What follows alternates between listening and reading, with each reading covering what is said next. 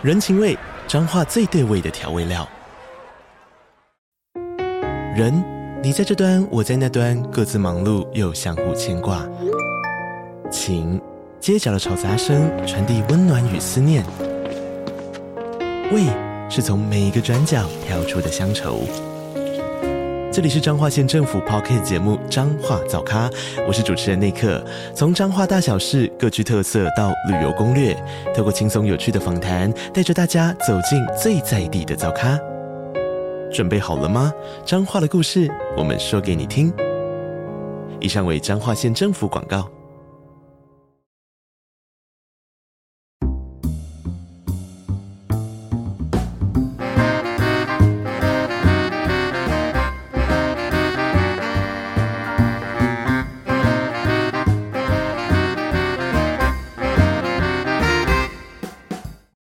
位听众朋友，大家好，欢迎来到好对全的 Podcast 频道，我是小哥。好，今天这一集在旁边陪我们录音的是猫咪 Do Walk。我家的猫因为还没满一岁的关系，所以基本上在很多人的定义里面，应该都还能够算是幼猫。再加上说，当时新屋猫舍对两只猫的照顾都非常的好，所以他们两只猫对于自我追寻啊、探索啊，还有跟伙伴玩在一起啊、亲猫亲人的训练都没有任何的问题，也导致他们到现在都已经快要一岁了，但还是跟小猫咪一样会到处跑、到处。跳到处晃来晃去，然后咬东西、破坏东西，这个习惯一直改不了。当然，他们已经比很多你在抖音上面看到那种真的很鸡掰的猫好很多了。虽然他们也会想要把东西推到桌子的下面，但是你只要去想办法阻止他们，或是你呵斥他们，他们都会知道说好，我不要这样做。好，最近就是如各位听众所知道，我老婆都是住在月子中心，在调养身体跟好好休息这样子的关系，所以基本上家里面的所有家事杂事、浇花、喂猫、清猫砂这种事，全。部都是我要负责，那就发生了一个非常有趣的状况，就是我认知上面，我觉得的干净程度跟我老婆的认知有非常严重的落差。我算是讲的比较保守，但简单来说，就是我们两个人对于地板清洁的干净程度，以游戏来说，大概就是简单跟极难的差别吧。身为一个臭男生，我肯定是简单，我老婆是极难。因为前几天刚好我们好，对不起嘛，所有的朋友来家里面一起聚餐的关系，那肯定我老婆也会回来家里面跟大家。一起吃饭嘛，在吃饭之前，我就有发现我老婆看着地板，然后看着整个家那个 mess around 的样子，她非常非常的不悦。但是她的个性就是那种，我有朋友在的时候，她也不会故意拆我台，她也不想要去吐槽我之类。所以等到后来朋友都走了之后，她才明确的告知我说，必须要想办法改变这个现状。好，有鉴于呢这一件事情可能真的已经严重到，如果我再不好好处理的话，我老婆很有可能真的会把我头砍下来了。所以我只好非常认真的做了功课之后，大家在。短短不到一个礼拜的时间，赶紧的买了一台扫拖机器人。我只能说，就是如果说在很久以前的我对于扫拖机器人有任何的偏见的话，那我真的得对我以前的我所讲过的那些话负起责任来，好好的道个歉。好了，对不起嘛，我真的觉得扫拖机器人是所有懒人的救星。可能是因为很久以前我家曾经有买过扫地机器人，那个时候的扫地机器人其实非常的机器人，就一点都不智慧。第一个是它的寻路功能，你会很明显的感觉到有一点状况。第二个是它只有扫没有拖啊，再加上说它的那个扫布很容易会卡一些有的没的毛啊、屑屑啊、皮屑啊、绳子啊这些很奇怪的东西。当然，这有一半要怪我跟我弟以前住在一起的时候，我们的生活习惯都没有到非常非常的好，导致说其实家里面到处都有障碍物。所以我记得那机器人在家里面可能真的我看到它有在运作，没有超过五次吧，它就直接被晾在那里。但你也不会明。确的感觉到说什么啊，家里的地板有因为这样子变得比较干净啊，比较明亮啊，或者说啊，我就从此不用再扫地了。没有，你就只是觉得说干多了一个人给了我东西堆在那里而已。因为这样子的关系，我一直对扫地机器人的印象很差。再加上说后来隔了几年之后，陆陆续续有蛮多朋友家里都因为什么新屋装潢好啊，新屋落成啊，陆陆续续大家都有为了要让生活过得更便利，所以去买了扫地机器人，或是买当时最高阶的扫拖机器人。可是也一样啊，那个时候大概在两三年前吧，那个时候是拖地机器人刚开始出来的时候，扫拖机器人合在一起的功能还非常的阳春。第一个问题仍然是避障的问题，就它在越过所有障碍的侦测上面仍然很智障，就你会很明显的感觉出啊，刚才都给养，你不能要求太多。第二个问题是他们对于清洁的物体跟清洁的物品的辨识度非常的低。简单来说，就是当他们遇到狗狗、猫猫或动物的大便，或是说食物的残渣这一类东西的时候，它只能拖。拖着他走，这就导致了几个情况嘛。第一个是浴血奋战嘛，就是你整个家里会被拖得到处都是大便。另外一个更糟糕的情况是，即使他有把家里面好好的清洁干净，他的那个拖布跟他扫地集成的地方会臭到烂掉。而且因为毕竟是屎啊、尿啊、粪啊、厨余啊这一种高动物性蛋白的东西，它在酸掉的时候的味道，就是当它之前有多新鲜，酸掉就有多臭。那个味道真的就是死掉动物的那个味道，超级无敌恶心。你就算是把集成袋丢掉好，它仍然会在它那个管内一直残留着那个臭味，你又洗不到。这时候如果你是买一台阳春一点的机种，可能什么六七千块的机器，你会觉得说啊，算了算了，那就当做是花钱消灾，没办法用就没办法用了。但是如果你是买当时最先进的什么旗舰机，一台两三万甚至到五万块的机器，你的机器就这样子报销，你一定觉得超级干。再加上说有一些机器是主打说啊，不然你就要帮我换耗材，就什么拖布要换，要自己去手拧，自己去洗，那它里面的那个集成袋多久要扫一次啊？里面那个管子多久要帮它清洁一次？总之就是给我一种感觉是妈的，那我还不如自己乖乖拿扫把去扫地就好，我干嘛这么麻烦，委屈我自己。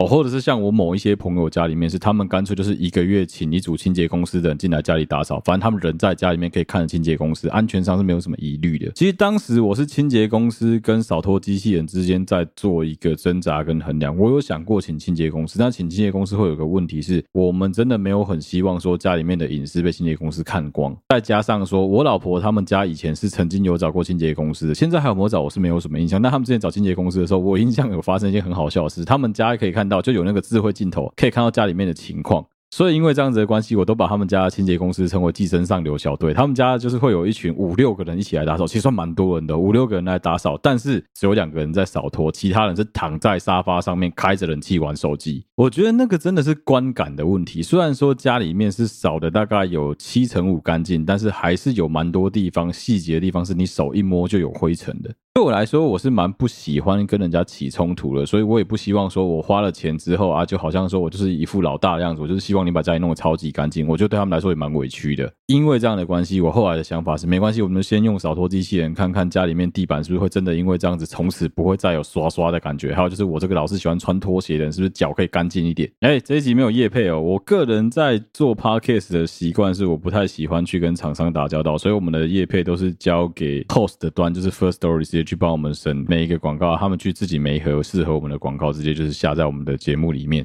啊，总之在录音的过程中，大家可能会听。到一个低频在吼吼给我声音，没办法，因为就是我设定这个时间刚好是我家扫拖机器人工作的时间，那我会想办法在后置把那个声音调掉。哎，老实说，我真的觉得，如果说你有那个预算的话，是跟我一样直上到旗舰机是最好的选择。因为如果说你直上到旗舰机，它直接就是最新的产品，基本上它不管在我刚刚前面讲到的什么寻路啊、清洁啊、扫拖的功能都已经够了。还有另外一个更爽的是，你不用在那边帮他换耗材、洗拖布，他会自己乖乖的把拖布。用温水洗好之后再烘干。唯一一个比较白痴的是，我家的猫会一直想要去攻击这一台扫拖机器人，所以一开始扫拖机器人第一次工作的时候被猫打翻了，真的超级扯。那扫拖机器人架大台，那个猫可以把它扒到翻掉。我是有花一点时间做功课，稍微比较一下几个大厂牌的旗舰机器人。我也不要跟大家说我买哪一个牌子，因为我觉得哪个牌子都好，你自己稍微看一下。网络上相关评测的影片很多，但是你一定要注意看他们。有没有实际拿机器人来实际操作过，而不是说只讲说哦，今天要跟大家介绍一个非常好的扫拖机器人产品，就告诉你说什么他们家被扫得多干净。我建议你不要看那种影片，因为那种影片全部都是公关公司操作出来的东西啊。公关公司是谁？就是麦克那种王八蛋，就他们以前就专门在搞这个的，找艺人、名人、网红来业配是他们最强的一个强项。所以基本上产品只要大概八成优秀，就可以开始搞这个，靠宣传的费用来把产品搞得很热销。麦克就有讲过，他们家以前在卖扫拖机器人的时候，是有看过其他家的产品，在产品发表会的时候直接去撞墙的。虽然说我最后还是听麦克的，我是买他以前工作那一间公司帮忙推销过的产品。那这个产品确实在我比较过后，也是蛮优秀的一个机种。再加上说它的价钱上的优势，以旗舰机来说，真的是非常非常的爽哦。不过如果说你要买扫拖机器人的话，你一定要跟我一样有一个观念是，你基本上只要是太过于高阶的扫拖机器人，通通都 made in China，全部背后公司都是中国公司。所以，如果你跟我一样是很在意那些什么私人的隐私啊，家里面的样子被中国看光的话，我会觉得你可能比较在现阶段不适合买扫拖机器人。那我的想法是，等到之后我老婆搬回来，我们如果说有要干嘛，或者是说我们有要做一些比较私密的事情的时候，就把扫拖机器人、拖地机器人直接关到厕所去就好了。反正等结束再放回来，也不会到很麻烦。而且你如果不这样子做的话，你当然会担心说，因为它是跟网络 WiFi 有连接的，你当然会担心说，它会直接把这些镜头东西传给习近平看。我觉得这个担心是 OK 啊，合理哦。那反过来讲，对我来说很好玩的一个功能就是那个扫拖机器人，我可以远端遥控它，把它当遥控车在玩。我可以看到我家的猫过来追杀这个遥控车，我觉得对我来说是非常有趣也很方便的一个功能啊。我是真的蛮推荐，如果说你们家在预算上稍微比较宽裕的话，真的可以考虑拜一台扫拖机器人。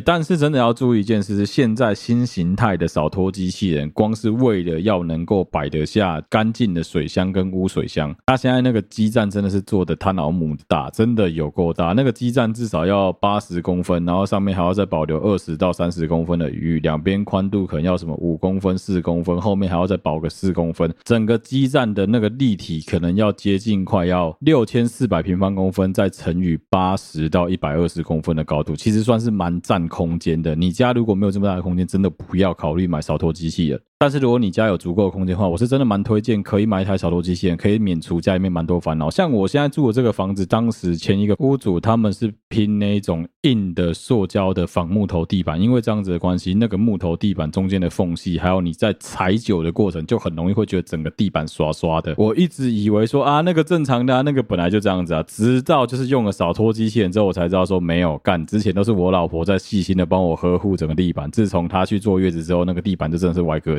我觉得真的是这样子啊！如果说你懒得做某些事啊，科技始终来自于惰性。如果你真的懒得做某一些事情的话，你就应该要去买相对应能够取代掉它的产品。当然，如果说你没有这么高的预算的话，你去花钱每个月请人家来打扫一次，其实真的没有到很贵，也是可以考虑。而且那个打扫其实五花八门啊，它有分，你自己稍微去网络上查一下，有蛮多相关的资讯的。包括说，我是觉得现代人如果说你要买任何东西的话，真的要当个聪明消费者。你很喜欢的网红啊，K。KOL 啊，他们去业配的任何产品，那个都叫做业务配合，黑东西有贴金耶。他当然要尽量的讲产品的好话，即便那个产品有一些缺点，他也一定是讲厂商容许他讲的容许值里面的缺陷。所以我是很认真的建议大家，如果说你真的有想要买什么过于高单价的商品，我跟你们讲一个最简单的评断标准啊。简单来说，就是当你要购买的这个产品已经超过你薪水的四分之一以上的时候，你就必须要当一个聪明消费。费者不可以随便乱买它，爬文是最基本的。接下来就问问看你周围的人有没有买过相关的类型的产品，多问、多听、多比较、多爬文，不要就是一时冲动就直接给他买下去。尤其当这个东西可能要跟着你至少三年、五年，甚至八年、十年的时间，真的不要冲动了。哦，另外可以聊一下最近发生的事情，就是我在录音的设备那一组 interface 被我家的猫不知道怎么弄的，弄到我其中一个接孔坏了。因为这样子的关系，所以我必须要乖乖的去买一组。全新的麦克风跟全新的 interface，因为这样子的关系，我才知道说哦，原来台中的 Nova 那一些做影视设备的厂商这么的皮呀、啊。哎，老实说，我是属于那一种我真的不知道我买东西多少钱的，我就是反正我需要这个设备，我觉得用得到，我就不会去计较那个价钱，该买我就买的这种人。但是我会记得我要买什么厂牌跟什么型号，因为这样子的关系，我会比较好去所有的这一些相关的设备的店去跟他讲说我要什么型号的东西嘛。我就进去之后，我就还特别找，我想说哦，我。我问说你们家有没有 Sure 的产品？有没有舒尔的产品？哎，第一间是直接跟我说没有。虽然他有做一堆什么直播设备，我发现他都是那种比较基础的设备。我以为我买的东西比那些便宜。他就说什么呃，我们这边大概就是两三千块价位的东西。我想哎呦，那家贵啊！他跟我说哦，你要的这个品牌我们有，但是我们型号不多。你要不要去其他间问问看？我想好吧，那我就在网络上稍微查一下有没有其他间有。我就看到另外一间号称他有卖我要的产品的那一间。不要让人家不好做生意啊！因为台中呢 Nova 就这么大，我只能说就是你会有一种感觉是，难怪你们他妈这个时间没什么人去逛，就难怪你们生意这么差。我也没有穿的看起来特别的穷逼，或是说给人家感觉我是棍棍哥，只是来问你问，说不定我根本不会买。没有啊，我觉得我蛮正常的啊，我就是只是问你说你有没有这个产品、这个品牌、这个型号而已。结果第二间店的那个老板给我的答案让我非常非常不舒服。他问我说：“哎，你想要怎么样的设备？大概价位是多少的？”我跟他说：“我要某一个牌子的某一个型号。”他就说：“哦，我有听过，但是我们可能没有这个东西哦。”接着下一句他就问我说：“那你的预算大概在多少钱？你记不记得你那只麦克风买多少钱？”我说：“哦，我那只麦克风好像是一两千块吧。”哇，那老板直接变脸，那老板就直接一副就是我们家产品都没有这么便宜的哦。你如果要找这种便宜的东西，你可能可以去日本桥或是其他三 C 大卖场问问看。人家鸡巴耶，这个真的是很看人家没有，你知道吗？我那时候心里面还想说，哇，完蛋了，我真的忘记我买东西多少钱，我为什么被 PUA 的感觉，超级不爽。是原来我这么的下贱，我真的是对不起，我不该走进你们的店里面，因为我买不起这么好的东西，所以我只能买一两千块的产品。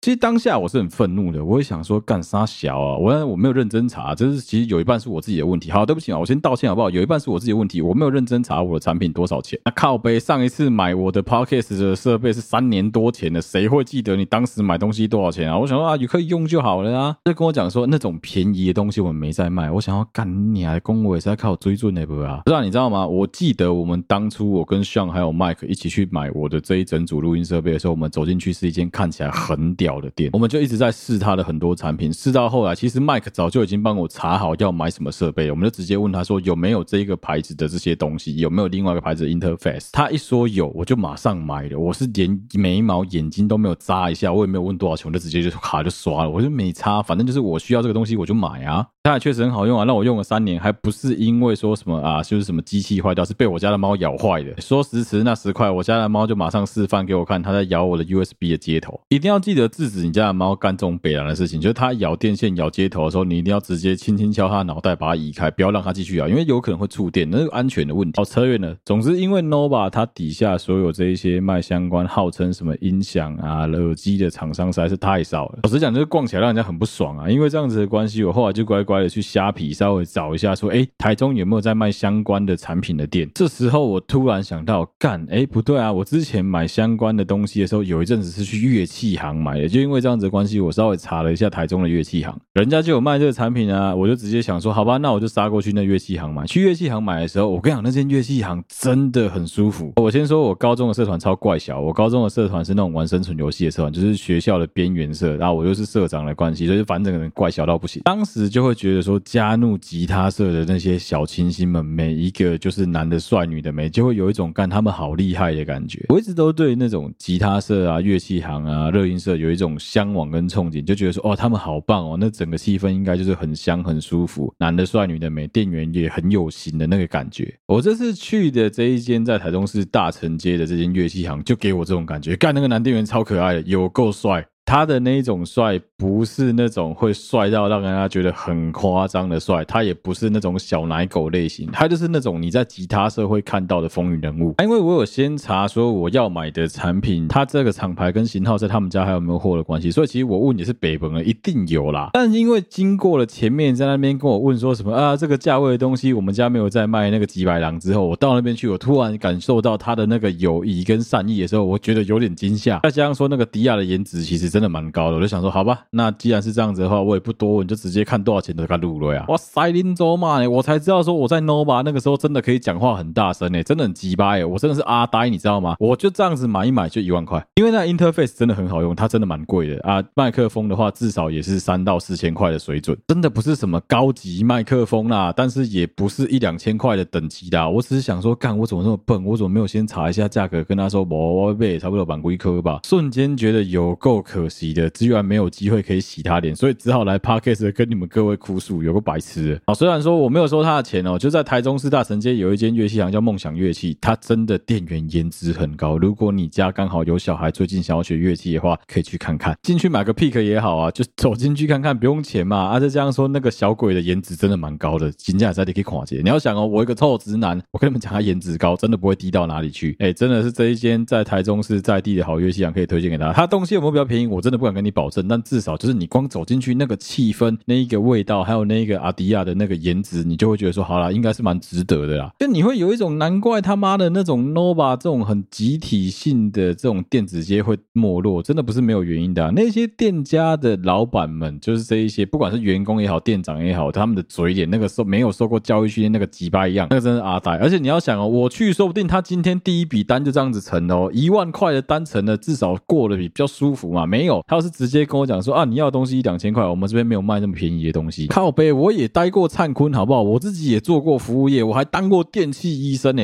他妈的，连卖东西都不会，你至少你也问人家说，哎，先生，不好意思，请问你要找这种麦克风，你是要拿来做什么用途的？虽然我长得不像是会开直播的人，但是我是拿来 podcast 的，我也是一个工作啊，对不对？你至少好歹你问一下嘛，说不定我是弹贝斯的啊，弹乐器的啊，我现在是麦克风临时坏掉啊，我就需要买一支麦克风啊。那个人真是阿呆，你知道吗？如果说我今天只是想要一支便宜的麦克风，我干嘛走进去 Nova，还特地走到楼下去？我直接去找灿坤、找顺发、找什么大同就好了。我走进去那边干嘛？我真是越想越火大。我不会讲店名啊，但是 Nova 底下在卖这种就是相关音讯产品的魔鬼金啊，我是觉得那个其中一间那个态度真的是非常有问题啊。而且给本几股根本细哦，他直接跟人家赌一句说啊，我们没有卖那么便宜的产品，你东西是多贵啦，靠背哦，没有你万把块的东西，你就讲说哦，不好意思，你要找的东西我们可能没有，那我我们有什么推荐给你？你要不要看看？你可以多问这一句嘛，不崩姐，干你娘一崩姐细哦啦，说不定因此我就会从此换麦克风、换设备，说不定还妈的被你骗了，买了一只耳机，买了个音响回去啊？你怎么知道？这个道理真的就是 Don't judge a book by its cover，真的啊，你不要这么以貌取人嘛，你管人家他妈穿着怎么样，谈吐怎么样，你就问一句嘛，会死是不是？真的气死我诶，尤其是台中，我跟你讲，中部地区的台中啦、园林啦，然后雾峰啦，这附近台中地区海线也一样，你一定要注意的是，真真正正有钱的人啊，像我们这一种三级贫户穷逼就不讲了，真正有钱人，像我们家刘威利那一种的，你看他的打扮，他有真的穿的布灵布灵很下趴吗？没有啊，他有时候穿的也是很让你看不出来他很有钱啊，但他有没有钱？他很有钱啊，他从你们身上骗了多少钱？你知道，光是我们在住月中，我自己的心得感想，我就很有感觉。像是我们第一批一起住的这一些房客，有很多人真的是非富即贵。你看他开的车子就知道了。可是你看那个爸爸们在上车之前的那个样子啊，就是满脸睡眼惺忪，那个眼角还有眼屎的那个衬衫的样子。那个衬衫是荷叶边衬衫的，他还不照穿，那个一点都不损他的车子。再加上他整个人气势给人家那个王者风范，就他就是个 winner，他就是家里很有钱，或者他自己很会赚钱呐、没有想到我要再讲一次这种就是不要以貌取人这种事情，尤其是台中啊，奇怪，台中超多隐性有钱人，好不好？你不要以为台中只有金融业跟棒球队，没有，台中有很多人家里是搞传产的，譬如说什么塑胶社出工厂啦、食品业啦、服务业啦，嘿打开出来这些逼喝呀呀。那这一些人现在基本上很多人年纪可能就是跟我们差不多，因为是他们的爸妈胼手胝足一路打拼拼出来的事业。那这些隐性有钱人有一个好处，因为他们家在早期都是有多多少少吃过苦的，所以他们家里面不会真的用非常 fancy 的东西，也不会东东西用得很奇花。但是人家如果要买有需要的东西的时候，人家是完全不会手软的。你在台中做服务业，如果没有一点这种知觉的话，我只能说难怪你会赚不了什么。钱，我举一个例子哦，我前一阵子有一个朋友跟我一样是从事海运相关工作的啊，就是也是一样在我们公司上班啦。因为这样子的关系，哎，大家日子都算是不错过，不要说很好过，但至少过得还可以。啊，他小子就是狗心解囊，他也没有什么家庭背景啊，也没有什么女朋友啊、老婆要照顾，他就是一个人，所以他的钱就实打实的自己赚自己花。因为他的生活范围非常非常的广，他开他自己家老二手车的时候，他常常会，他住彰化，他会一个人早上开着车跑到乌石。港去冲浪，冲完浪之后吃一个面，等到晚上再慢慢的开车换回彰化，他的生活就这么的惬意。好，因为这样子的关系呢，他就想要买一台 Wagon，他想要买一台加长型的那种小旅行车。既然有了购车的这个想法之后呢，他就想说，好，那我就要来开始到处看车，看哪里可以试驾，我就要去试。因为他也是在我们学校读书，所以他的很多朋友都是台北人。因为都是台北人的关系，他想啊，打开东英波打机，找他那些台北的狐群狗友们一起去试车好了。哎，结果他在。预约的过程中就发现一件事，因为我这个朋友大概才二十九岁左右而已，确实算是相对的年轻有为。但是他这个家伙有个坏习惯，他平常哦就是理着一颗三分头出门哦，把旧赛马被修起起来。有时候那个家里那台老车，反正也很老了嘛，就想说也不需要洗，就这样子直接开到人家展售中心去，然后说要预约要赏车。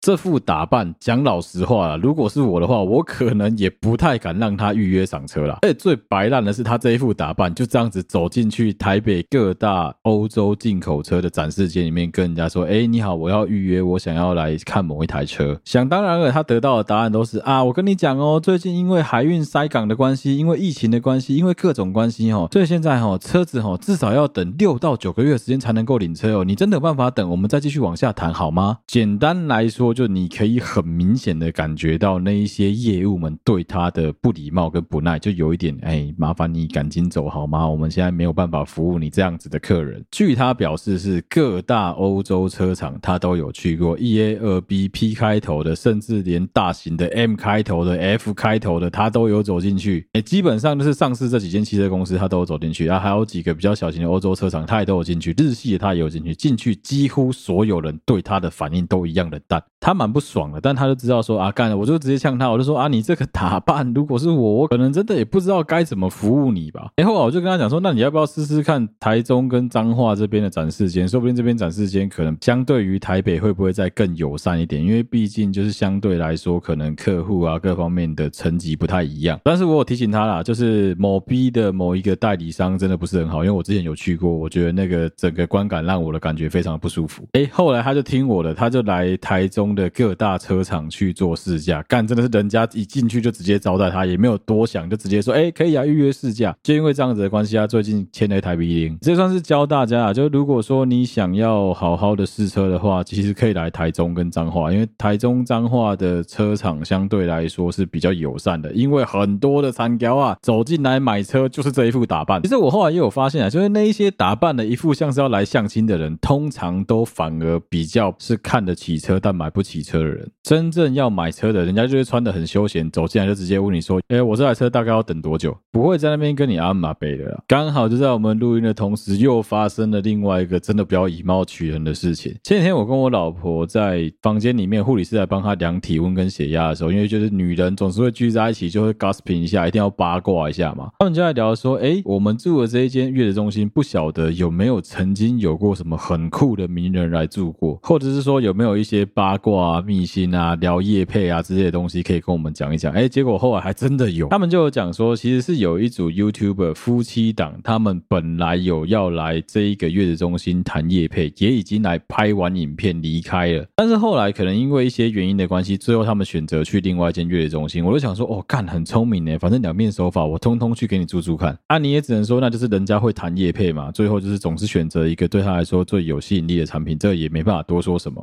后来就很好笑，后来这个。护理师就接着讲说，现在就正有一个号称自己是 YouTuber 的一个男生，跟他老婆一起住在这个月子中心。因为大家也知道嘛，最近有发生那个詹姆士事件嘛，就是又有那种号称自己是台中网红的这种乐色。现在就好像只要你上传一些影片到 YouTube、到 IG、到 Shorts、到 TikTok 去，你就是网红，你是网美，我觉得莫名其妙。这个护理师其实原本他的那个口气跟他讲法是这样，他就讲说什么啊，那个男生的 IG 就才两万多人追踪而已，我真的。听都没有听过这一个人，我就想说，哦，干，完蛋了，该不会又是那种类型的吧？后来就接着问他说，那他是说他是做什么的？这个护理师就说他是说他是做 YouTuber 的，然后说他好像有一点点红。我那时候还笑着跟我老婆说，哇靠腰嘞，干这样子就叫做有一点点红啊！我 Podcast 呢，我的博提出来供，我还这样在讪笑，结果后来超好笑的。今天人家退房了，就今天他们离开那一个月子中心了，他那个不叫有一点点红，如果他那叫做有一点点红的话，那我就是 King Cut，我基本上就是一块包皮垢。我杀小都不是，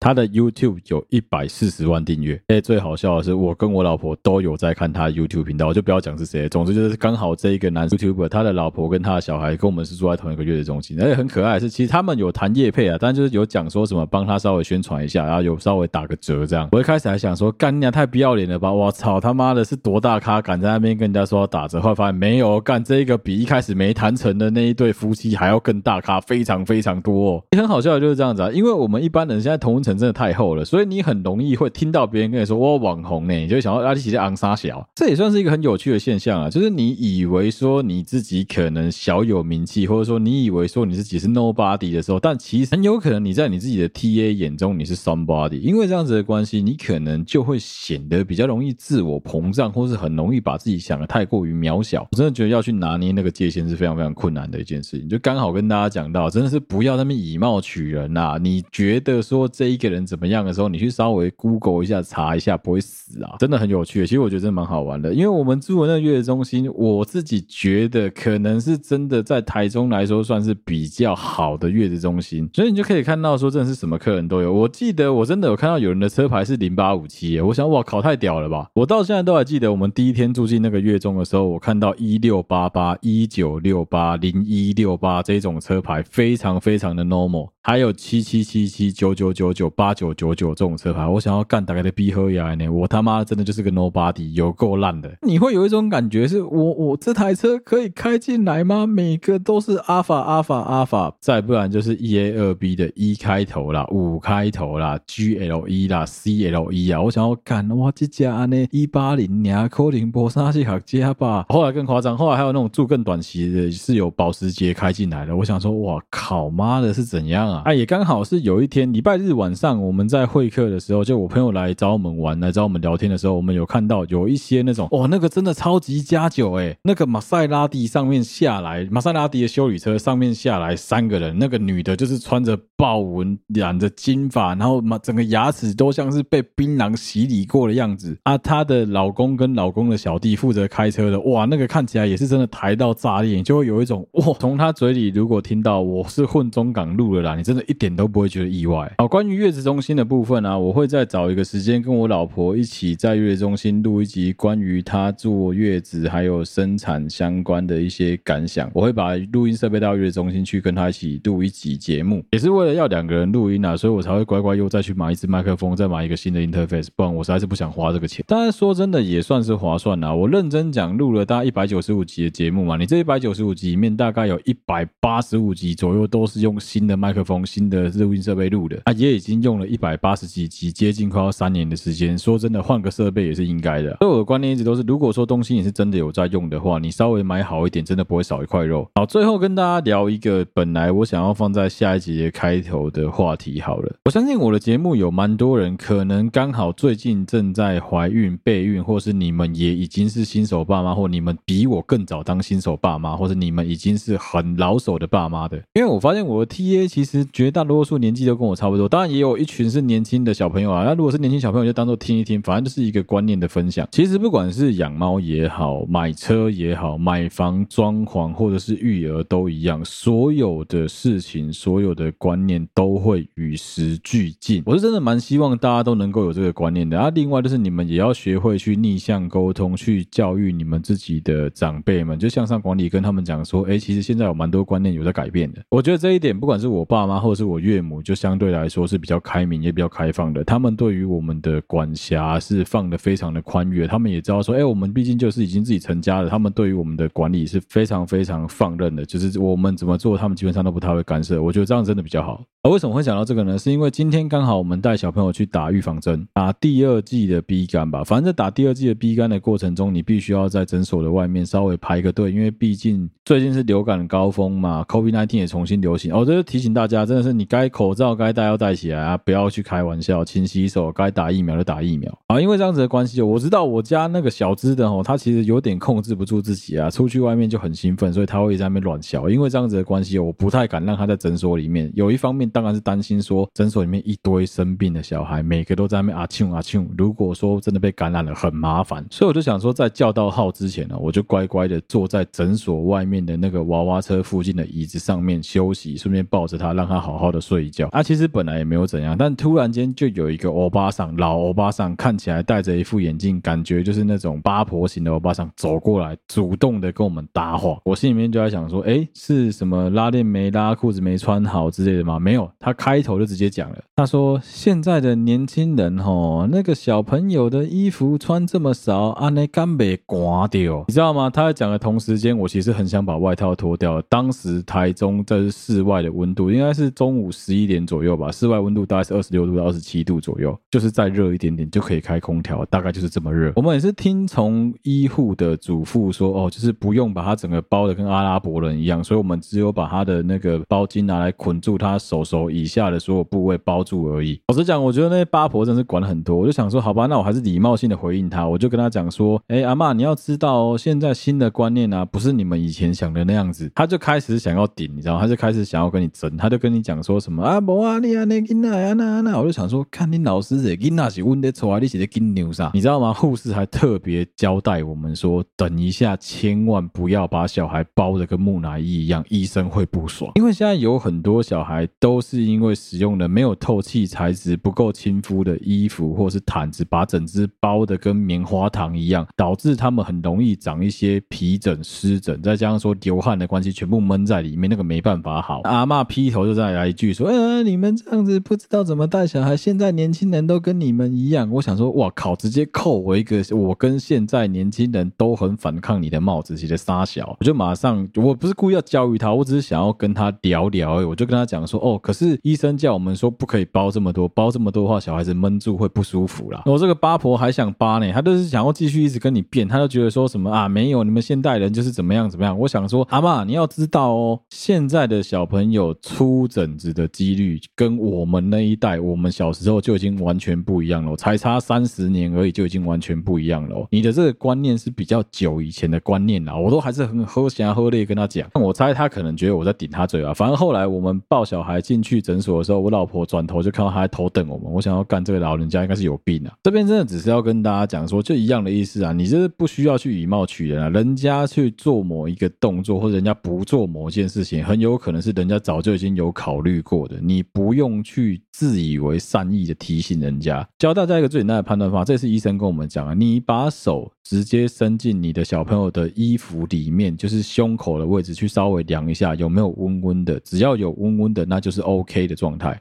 啊，同时间你也可以把一只手伸到他的背部去量一下他的背部的温度，就大概感觉一下。如果说有温温的那样子就可以。如果太烫，那就表示你穿太多。不要像以前的人一样，老是喜欢去摸脸、摸四肢之后就说：“哎呦，你啊，那修定了，爱给一包起来啦。”老实讲，我也有感觉到现在的小孩比起我们小时候，那真的是娇贵非常多。这很有可能是现代人共同的文明病，可能是吃的问题，可能是饮食的关系，可能是配方奶的关系，反正有很多综合因素所影响的，但是要让大家了解到的是，这一些观念都是必须要去与时俱进的，就很像一个道理啊。大家还记不记得以前我们在学 CPR 的时候是怎么教的？最早明明就是叫叫 ABC 啊，现在完全都不一样啦啊！为什么会不一样？就是因为每年都会去检讨各式各样的例子之后，来找出一个最适合的做法啊。这也是为什么我老婆很激动，故意去问医生说：“医生这样子，我小孩会不会穿太多或穿太少？”医生就只有笑笑的说：“有一种热叫做妈妈阿嬷觉得热啦。”但我觉得不要去为了这一种观念上的事情去产生两代、三代甚至四代之间的冲突，那是没有什么必要的啊！你就去跟他们讲说现在的观念是这样子啊。如果说他不能接受，那也没办法，因为那就是现在的观念。那不然的话，那就带你孙子嘛，你孙子闷死是你的事啊。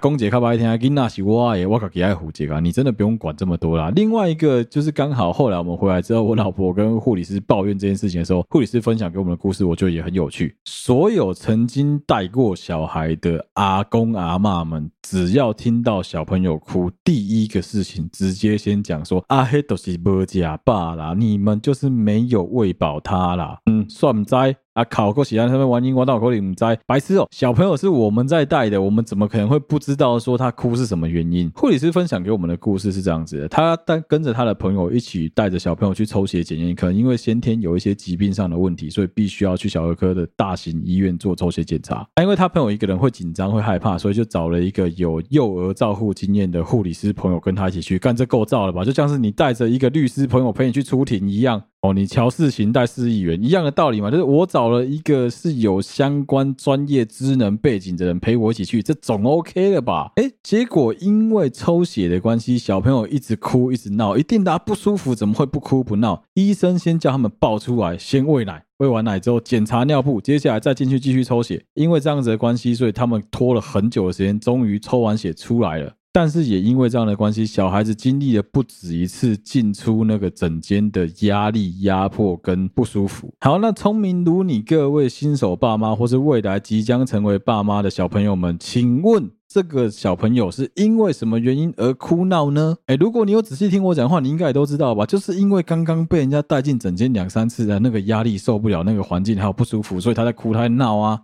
好，那请问这个哭闹跟他肚子饿有关系吗？是不是应该没有呢？跟刚刚检查过没有尿丝、没有大便，那跟尿布有没有关系呢？是不是也没关系呢？那在这样子的情境下，你听到了一群阿上在那边跟你指指点点，给聊说啊，这对都是搞不清楚状况啦，哎，囡仔在哭都讲唔起家玲，啊，唔知在创啥，啊，是到底会想带囡仔，未想带囡仔啦？啊，囡仔在哭了，安尼放诶，互伊哭，啊，妈妈拢。无得搞，哎，妈妈真正就无责任感呢。我想讲，你才去扶红杆呐？什么责任感？这是红干水人呢，有够不爽的。我想说，哇，我听到我都觉得很不舒服哎。很多这一些长辈们，这一些搞不清楚状况的三姑六婆，其实我觉得很多男生也一样，就很多这一些八婆们，他们很常犯的一个错，就是他们老是喜欢 judge other people by its cover，就他们真的很爱干这件事情。他们就事情只看表面，然后就开始大放厥词，开始发表这些言论了。我记得以前，我曾经有碰过类似。的事情是有一次在疫情期间吧，哦，那时候我是要看打呼门诊，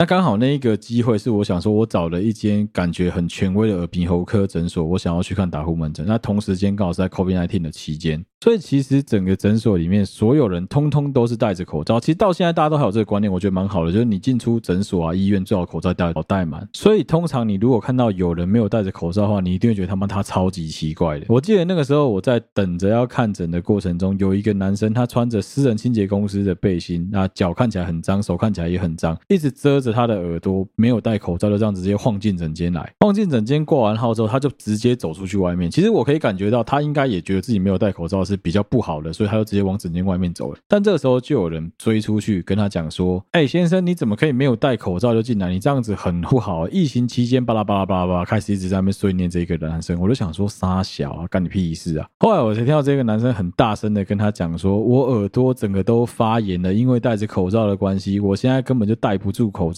我不是故意不戴，我是没办法戴。这男的也很气啊，他就直接用手捂住自己的口罩，在他的口鼻的部分，就是一副好像我至少有扶。着口罩的样子，那个时候我才意识到说，干，我其实也有三秒钟的念头，觉得他杀小为什么不戴口罩？哎，好像真的是不对的一个行为。因为这样子的关系，我才稍微检讨一下我自己。我真的觉得，干，其实人真的多少少都有这种心态，但通常我们绝大多数人都会忍住啦。所以有时候真的这样子啊，做事情不要只看表面啊，有时候有蛮多事情真的不是我们所想的这么简单啊。啊，总之今天的节目就到这边，希望大家会喜欢。好，对不起，我 Podcast 频道，我是小哥。如果你喜欢我们的节目的话，欢迎到我们好，对不起，我 Facebook 粉丝团跟 Instagram 的粉丝专页上面按赞、追踪、留言，有任何追加也就上面发布。不论你送的是任何一个 Podcast 平台，都欢迎你帮我们五星按赞、追踪并分享给你周围所有的朋友。再次谢谢大家收听，好，对不起，我 Podcast 频道，我是小哥，我们下期再见啦，大家拜拜。